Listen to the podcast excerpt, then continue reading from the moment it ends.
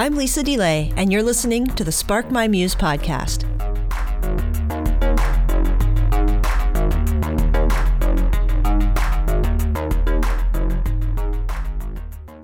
Megan Westra is in ministry in Milwaukee and the author of Born Again Again Jesus' Call to Radical Transformation. Welcome to Spark My Muse, Megan. Thank you so much for being here. Thanks so much for having me on, Lisa. It's an honor to be here. So, Spark My Muse features a lot of authors and topics related to spiritual formation, and that's one of the aspects of your book that I felt would be really interesting for conversation. I'm glad we could talk about it. So, like you, I was raised in a Christian home, and I didn't have a dramatic and exciting conversion story where I was saved from debauchery and drugs and a life of crime. my my condolences. You know that's the tough yeah. way to grow up is being the good kid in an evangelical right. circle. So, yeah, it was pretty well behaved pastor's kid. So it was something I thought it would be interesting to talk about in terms of spiritual growth and formation within the places in Christianity. Sometimes there's almost a failure to thrive stage of development. So I'd like to kick mm-hmm. it off a mm-hmm. little bit with reading from page 17 in your book. This aspect we you speak about going to a Christian college and yep. I went home for Christmas my sophomore year, and despite all my attempts to study the right scriptures and participate in the right Christian groups, I found that I barely knew how to begin to pray. My faith in God had come to rest entirely on my Christian activities and my ability to appear to be a quote good Christian. Mm-hmm. For all the talk about how Christianity was quote not religion but a relationship unquote, I no longer felt any inkling of connection with God. I didn't have a secret party girl life I needed to repent of, as the chapel speakers often entreated us to do at Wednesday morning college chapels. I didn't have any skeletons of terrible past sins hiding in my closet. My closet was empty and my identity depleted. I had done all the right things, all the actions and disciplines that promised to bring me closer to God, but it was as if the door of salvation I had flung wide in my youth had slammed shut, and I didn't have the key to get back inside. The hours of studying and blasting worship music in my dorm and my car weren't working. God, I don't even know if you're there. I barely whispered in my bedroom in the basement of my parents' house. Help. That's really familiar, I think, to a lot of people, whether they want to say it out loud or not. And maybe you can take us back to what you were thinking, why you wrote that, and some of what you're going through mm-hmm. for that. You know, I had based so much of my life and my ad- identity around being the best Christian, right? Like we used the little like foil star stickers on mm-hmm. the Sunday school charts when I was a kid. I don't know if you had those too or not, but like you got all your stars in a row, right, for perfect attendance, and then everybody could like see. But I was highly motivated by that. I was highly motivated by this like external, everybody knows that you're a good Christian. Everybody knows that you're doing the right thing. And if everybody knows you're doing the right thing, then life should be good. It should be up and to the right.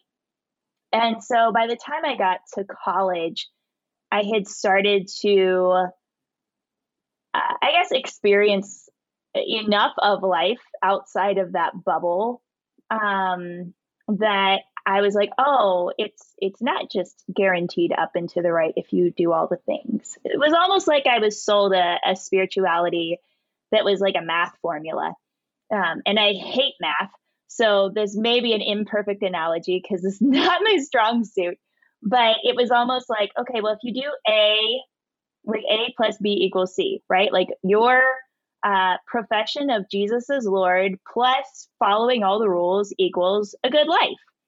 And as i got older and as i you know kind of went through college at that point i was working at a nonprofit um, and i talk about that some in the book too of how i was working in a in an after school program with uh, students in rural Appalachia in communities that were wildly disinvested um, and really lacking some of the the basic essentials of life, things like running water and electricity and stuff like that. And so I would work with these kids and I would meet their families, and some of them had professed Jesus as Lord, and some of them were doing lots of good things and like trying to make all the right choices, and their lives were so hard, and things were not going up and to the right, and things were not improving, and they weren't like you know air quotes like blessed in the way that I had learned to perceive blessing from God, right? And so it, it sparked a lot of questions within me um, that I had no answers for, that I could no longer explain with the like math formula religion that I was given. I was like, well, this doesn't make any sense. And because I couldn't make sense of it in my relationships with people and families that I was working with, um, you know that doesn't just like stay contained or at least it didn't for me it didn't stay contained in like one little corner that i'd walled off in my in my life right it was all of a sudden like oh well what if a plus b equals c doesn't work in this part of my life? What if it doesn't work uh you know in all these other ways? And so you know 15 years down the line i've learned in so many ways that like oh yeah i know the, the, the formula just doesn't work. That's not real. Um, but at, at, you know 19, 20 years old, I had a pretty limited experience um, in a lot of ways, and but I was able to see, and I think that's part of why like bearing witness is important, right? Uh, not so much in the way of you go out and you like hand people tracks on street corners, which is also something I did. But the idea of bearing witness is in like taking in the image of God in another person and the way that the Spirit is at work in their life, actually bearing witness to what God is doing in another person. Uh, and it disrupted what I thought that God was actually doing in the world. Wow.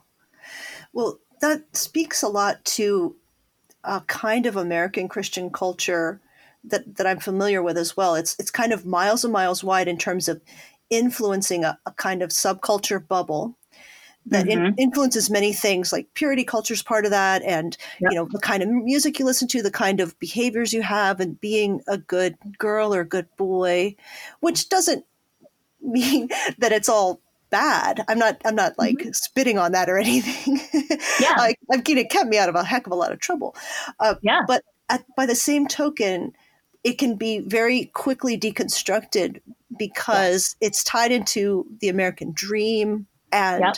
when when a terrible situation strikes it's a version really of the prosperity gospel.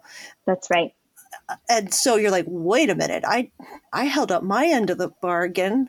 Why is this happening? And right. you know how can this like you're saying you you come in contact with people who are just on the losing end of life you might say in terms of our crooked worldview. They're saying, wait a 2nd mm-hmm. they're they're believing and they're doing and the best they can, and they're never going to get a leg up. And then all mm-hmm. of a mm-hmm. sudden, hang on, you know, kids start to deconstruct and shift, and that's mm-hmm. a really important thing to to understand. Oh, I might have been this theology might be a little whack. Yeah, yeah, and, right.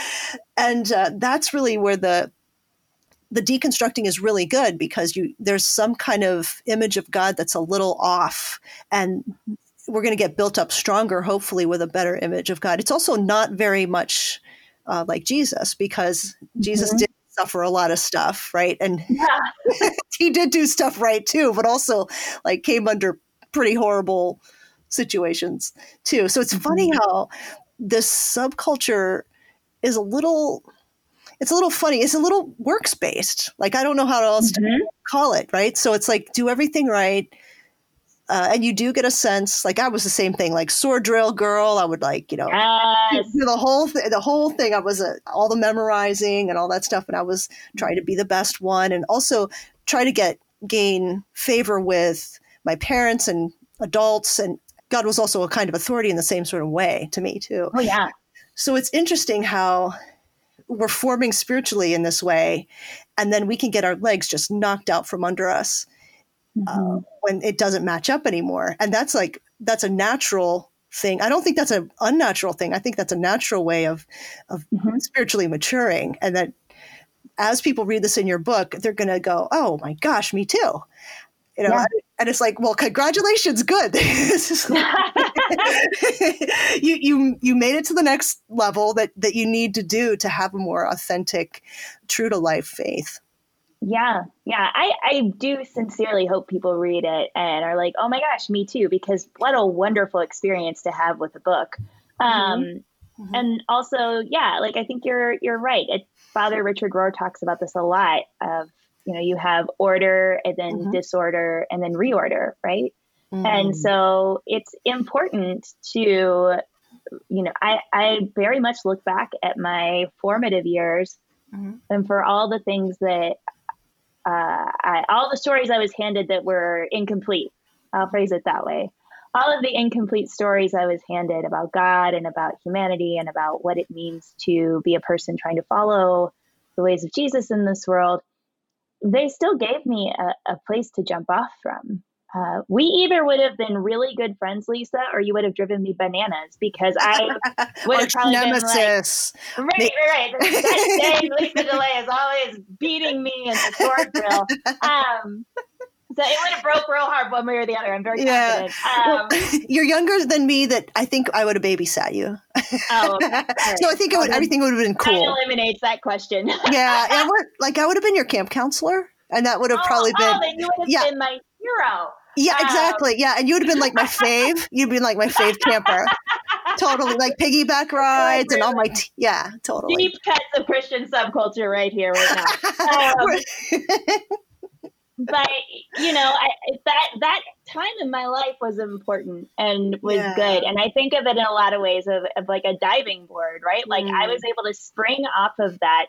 And then the part where you're up in the air, right? If you jumped off the diving board and you're like, oh shoot, Mm-hmm. Why did I do that? Mm-hmm. You know, that that kind of deconstruction moment that what Father Rohr calls the disorder. Mm-hmm. I, I, think one of the things that I had to let go of in those moments that I still have to be mindful of, right? Because it's not like I've arrived. Mm-hmm. Um, is that that's not the the be all end all, right? I think one of the things that the kind of fundamentalism that is so much a part of so much Christian subculture one of the things that the fundamentalism teaches us is like that you can arrive or that mm. there is a mm. like ultimate yeah uh, that's part of that like consumer piece of it too that i talk about in the book as well of like mm-hmm.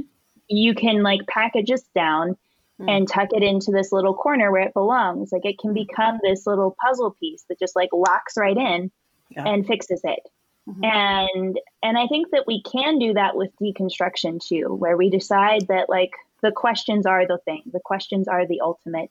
And I think we should always be asking questions, but why we ask them matters. What we're heading toward matters.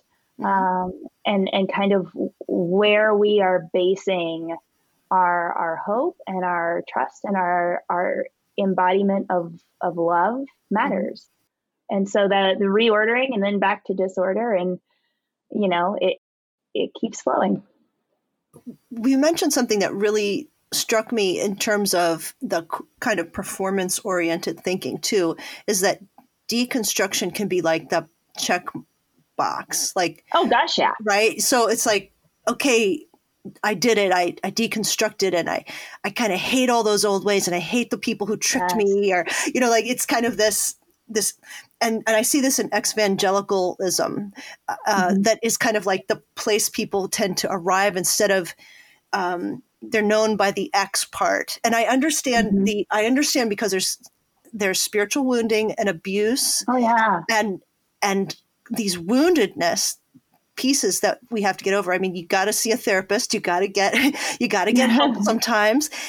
Um, but to stay uh, unhealed where you re- just resent where you came from instead of just take mm. take the gems and maybe there's not too many maybe there's just three right. and the, the right. rest is just sand right but take it might take, be a shiny rock that you're trying to figure out if there's anything there right and you polish that thing and then you know maybe it's just a, a shiny polished rock and not a gem at all but, but that you you do come from somewhere and that that yeah. forms you somehow and it might have malformed you but then you you, mm-hmm. you go to mm-hmm. the next piece but i think i i see that i was caught here for a while too where you just kind of like oh i got another screwed up thing from this past and yeah. this person injured me and this person and i thought this about god and oh, you know, kind of like this this bitterness and resentment and cynicism will keep us stuck. Mm-hmm. Like everybody, you know, religion is just trying to trick people and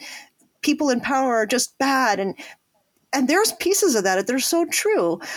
But yeah. there are also these beautiful people out there. They're not as loud as the the corrupt ones, but there's these beautiful people out there whose lives are things of beauty and goodness, and we can learn from them too, and we can keep moving through the pain to the other side of, like you're saying, the the reorder.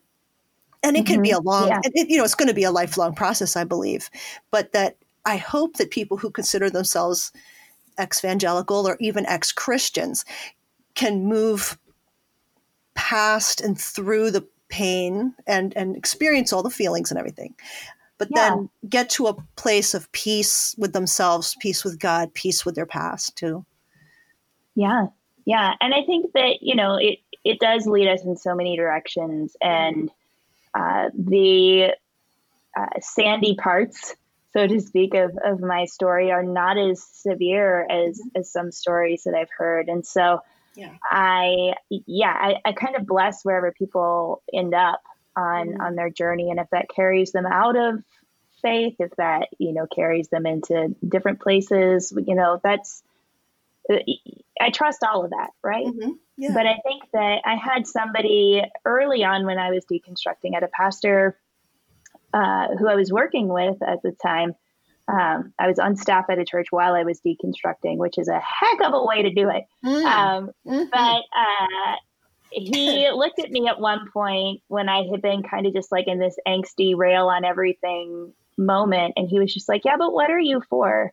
Like, mm. can you mm. phrase what you're saying in the positive?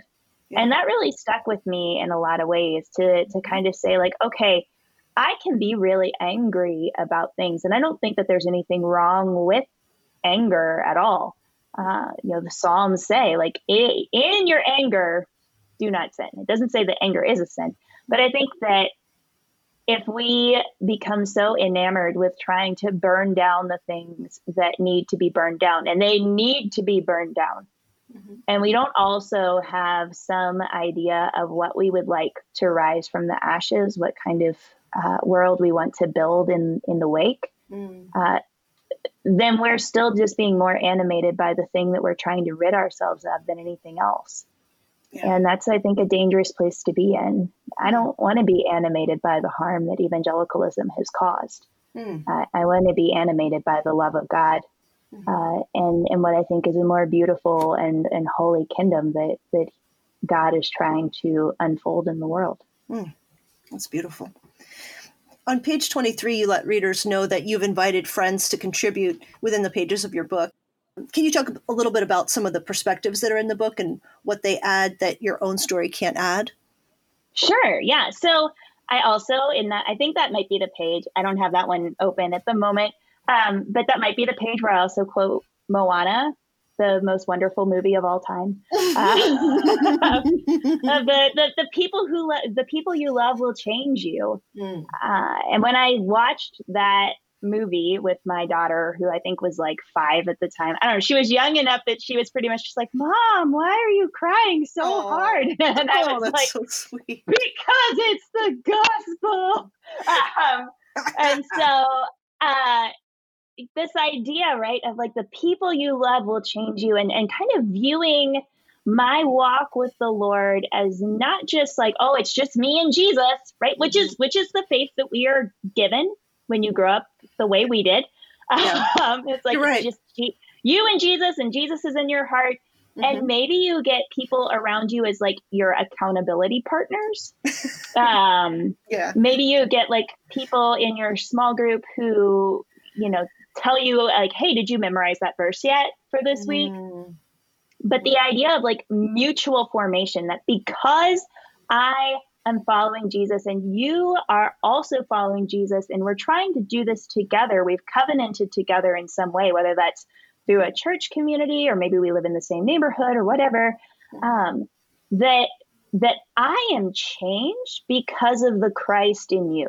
Mm. Like I am changed because going back to that uh, that idea of the image of God that we have, right? And the that so many of us end up with a very limited image of God mm. because of how we grew up and we get yeah. the perspective, like you were saying earlier, of like the adults in the church.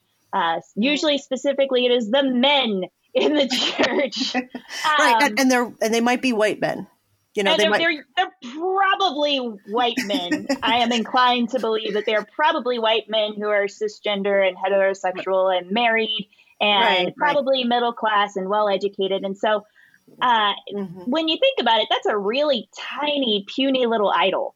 It's very narrow. It's, it's, very narrow. And if we're saying that every human being yeah. bears the image of God, mm-hmm. every human being, uh, then we need a much more expansive view of God. And so I invited friends um, who are from different racial and ethnic backgrounds than I am. Uh, I, I, am a white woman, just to own my space here. like I am a white, cisgender, heterosexual, able bodied, married woman who's a mother. I check all the privilege boxes except for that I'm a woman.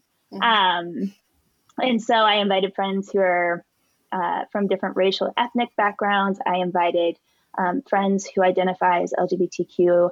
Um, I invited friends who grew up in different um, like backgrounds or different like uh, geographic areas. I invited friends who are single um, I, and just said like, hey, there's ways that I do not understand what it is like to follow Jesus because I have only my experience. Mm-hmm. And I have learned so much from you and from walking alongside you and listening to you. And instead of me telling what I have learned from you, I want you to just tell my readers how you follow Jesus. So much of the the way that the chapters are structured is around this idea of like unlearning and returning. And so that's kind of the the prompt I gave to my friends was to mm-hmm. say like what does it look like to unlearn patterns of this world and return to Christ for you mm. from your social location and your position? Mm. And uh, let people kind of say that for themselves. Because I, I could tell that story. Like I could say, here's what I've learned from this person. Mm-hmm. But that is fundamentally like short circuiting the whole process, right? Mm-hmm. Because the the way that I have been transformed by this person is because of them living their life and their story. And so I wanted to invite that in my book for my readers to say, like, here, encounter my friend. Mm-hmm. And how might you see God more clearly because of their witness? How might you be transformed by, by bearing witness mm-hmm. to their life and the ways that they're following Jesus? Right. And we also have to be good listeners, be on the lookout for people who don't look like us and don't have lives yeah. like us and purposefully start listening because i think that we don't always feel comfortable around people who are not like us mm-hmm. and therefore we won't listen so we have to right. actually go against what might be comfortable sometimes and say i, I don't understand what it's like to be you mm-hmm. why don't you tell me i'm listening and just yeah. start shutting up and listening. And I think that that's why it's good to have the actual words, not our interpretation of the words. Yeah. Yeah. Yeah. I've started to learn to feel that, uh, that, you know, unsettledness mm-hmm. and be like, oh, here's an opportunity to get curious. Mm-hmm. And what if I chose to be curious instead of afraid? Yeah. What if I chose to be curious instead of closed? What if I chose to be curious and open to the ways that the Holy Spirit is working in this person and through their life? Instead of saying, this doesn't fit within my experience of how the Holy Spirit works in my life, so therefore it's invalid. Mm-hmm. And I think that, like, my gosh, Lisa, like, how different would the church and would our world look if we if we could just start to ask that? Yeah. But like this has not been my experience. Yeah. So I should be curious and not afraid. You're right. Curiosity and fear don't tend to occupy the same space because curiosity mm-hmm. opens us up to investigation and yeah. possibility and and so fear cl- shuts us down into this tiny little place where we have our guard up and we feel threatened mm-hmm. and curiosity says i wonder you know what what something new, you know, maybe something new could happen, or maybe something I could learn something, maybe, or what's yeah. going on here, you know. So it, it really switches to a growth mindset instead of this finite, you know, fight or flight instinct mm-hmm. that we mm-hmm. have and you can just go into like i wonder i, I wonder what yeah. the experience is like i wonder you know because the first thing we're living in a time of great fear and mm-hmm. people are literally it's literally fight or flight in the streets yeah and nobody is the least bit curious you know people are just yeah. you know t- terrified sometimes mm-hmm. and it is really interesting if we can take just take pause and saying what am i feeling right now is it fear could it be curiosity yeah. could i just for a second wonder um, mm-hmm. um, about this other person and wonder if there's something i don't understand that i could inquire about just sometimes just the tiniest space could create an opportunity for connection or growth yeah yeah and that fear can even still be present. Mm. Elizabeth Gilbert writes in Big Magic about like fear has to ride in the back seat, mm. right? Like fear uh, is is usually going to be in the car. Uh, for so many of us, we can't just kick fear out of the car altogether. But mm. uh, you know what she writes in Big Magic is that fear doesn't get to sit in the front seat and it doesn't get to touch the radio. um, which is just such a funny and helpful mental picture and and I think of how many things in my life, you know, sometimes that curiosity is hand in hand with fear. Uh, sometimes when I have chosen to uh, to stay open or to ask questions or to be hmm. curious, I- am still afraid. Mm-hmm. Um, mm-hmm. But fear has been like, okay, cool. Here's a bag of fruit snacks, and you have to stay in the back seat. Like, please don't ask me when we're gonna get there. Like, no more. Are we mm-hmm. there yet? Mm-hmm. Like, sorry, Fear, you can play your Game Boy for a little while. Just chill out. Just hang on. Hang on. We're yeah. going to be okay. I appreciate you. And also, now is not the time. it's so it's too primitive to control everything you can't yeah. you can't let it take over it's just too it's just too primitive of an emotion to run everything all the time yes so um on page 26, I love that you introduced the idea of consumption over connection. And the this theme plays out in different ways throughout the book, uh, in different chapters. And I don't expect you to go through every different iteration of it. Obviously, we only have so much time. But for readers who are people who are going to buy your book, people who are going to be reading it, maybe you can lay out a little bit of what you're up to. Yeah. So I kind of observed through my own life, and then, you know, as I was reading and working on this project, uh, that there's there's this thing that never gets challenged mm. when we are talking about Christian discipleship, and it kind of goes for whether we're talking about like conservative evangelical spaces or if you're in more progressive spaces. It doesn't always get challenged there either. And it's this idea that like Jesus is supposed to make your life better and that he is uh, that Jesus is for you and not just like for you like an advocate, which is a very biblical idea, but like for you um, so that your life can be enhanced. Mm. And then so many other things then become predicated around that. Uh, mm. You know, we were talking some before we started recording about uh, college ministries and campus ministries and um, you know, going out and do and witnessing, or you know, if I go on a mission trip, is that really for for the people that I'm serving and for their their benefit, or is that for me, so that I feel like I'm a good person, mm. like I did the right thing, and so often these are questions we are uncomfortable with. Mm. Uh, because at the at the heart of it all is not this like desire to connect with God and with our neighbor and with our strain the strangers around us with our enemies. Uh, so often it's not a desire to connect. It's a desire for people to function in a way that that we can consume them in some way.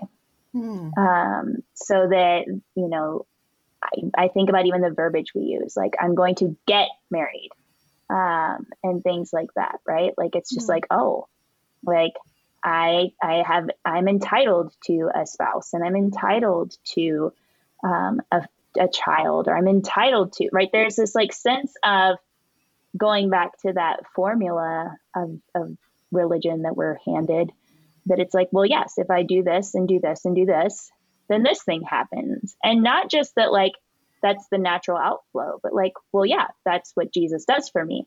Hmm. And so, uh, you know, the, the framework is based broadly or loosely or was sparked. It was my muse, Lisa. Uh, Dr. Dr. Keri Day wrote a book, Religious Resistance to Neoliberalism, and it sparked my muse. oh boy.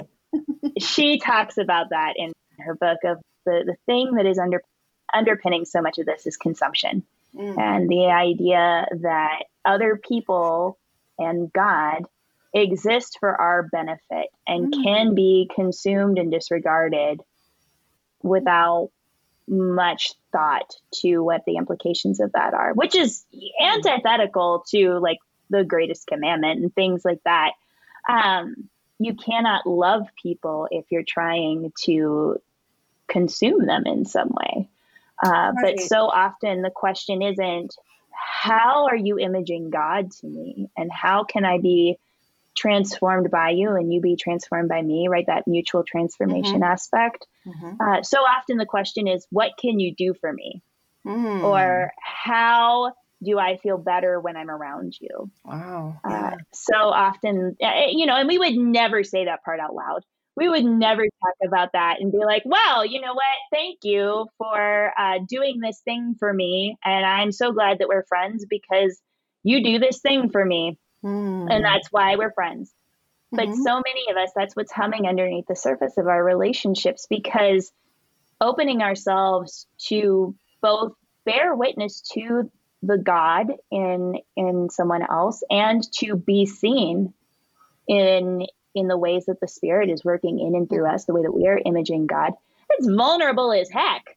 Mm-hmm. And it's not comfortable and means that we are changing our opinions about things, changing our minds about things, that things are going to be confronted, there's going to be conflict, um, and it's not always going to feel good, hmm. but it is good.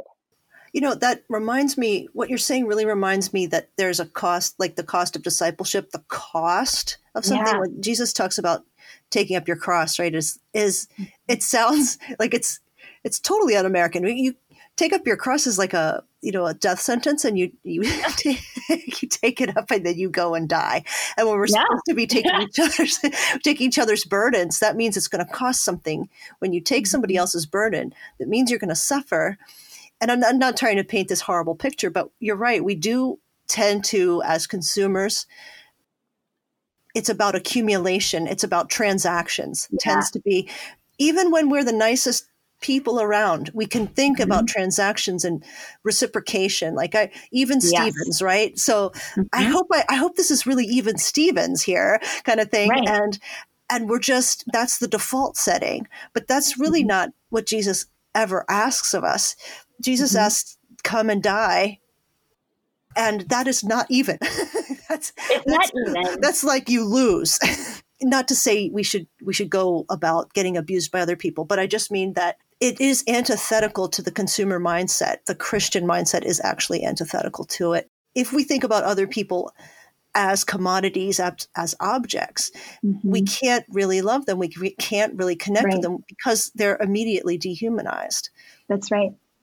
Yeah, no, and I think that it, it's so sinister and it's so tricky in Christian mm-hmm. circles because we can even turn that come and die, bear one mm-hmm. another's burdens into mm-hmm. its own kind of consumer good. Like totally. I will be the best servant ever. And I think this is in, you know, especially prominent in, you know, I think of like a lot of like women's ministry kind of settings or like yeah. Sarah, who just has served in nursery for the last 35 years and she right. never takes a week off and she mm-hmm. takes all the mom's casseroles when they have a new baby and you know, things yeah. like that. Right. And we can almost turn that, you know, oh, I'm just taking up my cross. Right, right. Following daily. We can turn right. that into its own kind of like consumer good that it's like that becomes like the basis of our identity, not Christ. Loyalty toward our own suffering becomes Lord, not Jesus. And I think often about uh, Dr. Cherith Fee Nordling, who is a professor of mine. She was one of the people who endorsed the book. She would talk in theology lectures about how, like, we get our lives back when we get saved so that we can lay them down for someone else. Mm. But first, you have to get your life back mm. so that you know, like, exactly what it is you're laying down you know that spoke to me in in such powerful ways particularly as a woman who came up in church where i was taught to be so small mm. and to have mm. such like fuzzy definitions of self yeah um that I, I wouldn't have realized I was getting my life back if it bit me, you know? I would be like, whoa, who is that? Yeah. Me. Okay. that yeah that brings me right to page 134 you you start to talk to the readers about your own marriage and the birth of your own daughter and thinking differently about expectations for women in conservatism evangelical conservatism or if you will yeah. i don't i don't know exactly what that frames for each person they might think something different sure. with that but i know that women in my in my experience women are supposed to have these subordinate serving roles where men are in charge and there's a hierarchy and mm-hmm. you know it from the beginning and you know yeah. your place you're reminded of your place quite often even yep. through subtle jokes or ridicule things like that and you and I experienced, I'm sure, not quite the same, where maybe just a little generationally, a little different, but it's the same kind of thing as like, wow, what do I want for my child? Yeah. Rethinking yourself as a human once you're married and thinking, am I human? Do I get full mm-hmm. credits as a human yeah. here? So, talk a little bit about some of your insights that you came to as as a wife and a mom. Yeah, so uh, by the ripe old age of 24, I had achieved everything I was supposed to do in life as a Christian woman. Right. I got married and I had had a child, and then realizing that you know the the child that I had born was a was a girl, and being so so resolute, so resolute that I would not give her the story I was given. I had no idea what story I was going to give her, uh, but just like I will be damned if she gets the same story, right? Because I was like, no, you're not going to get that. And so, and then there was some just like cosmic, you know, the stars aligning, the spirit working kind of stuff. The year my daughter was born was the year that Rachel Held Evans wrote A Year of Biblical Womanhood. Um, and so I was following along with Rachel's blog um, as she was doing all of the like uh, different, you know, growing her hair out and sitting on the corner of her roof and all of the like things she did in that writing project. And so I, I kind of fell along in line with her, and she was so formative for me. And then Half the Sky, the documentary, came out on PBS. We don't even have cable, but I could watch things on PBS. and so I was like, you know, nursing my newborn and watching Nick Kristof and Sheryl WuDunn's documentary and learning about how, like, oh, like it's not just that the story I was handed about women is incomplete and not helpful. It's that we're telling this big global story about women that is incomplete and not helpful. And um and that's how I became a feminist. and there we have it. And there we have it.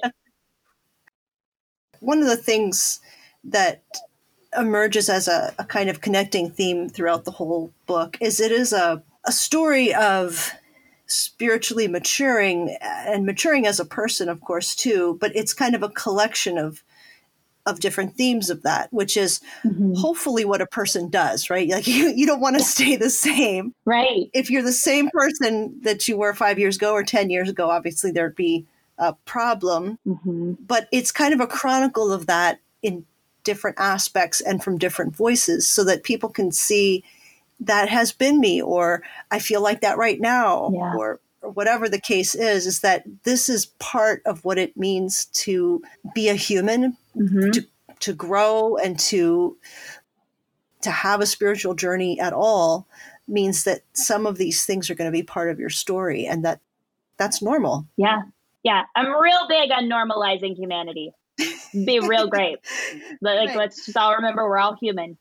So you're going to get sent some bad messages as a kid mm-hmm. and or as a teenager about maybe your role in the world or your body or what your gifts are or aren't. You're going to get some bad images of who God is or isn't.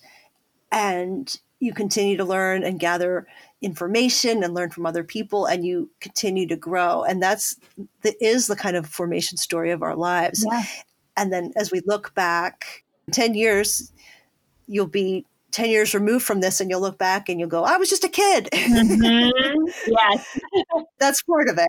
Maybe you could read the last two paragraphs on page 156 i thought this was such a neat encapsulation of what you're up to in the book and i thought it would be a gift to listeners if they could hear it. Yeah for sure.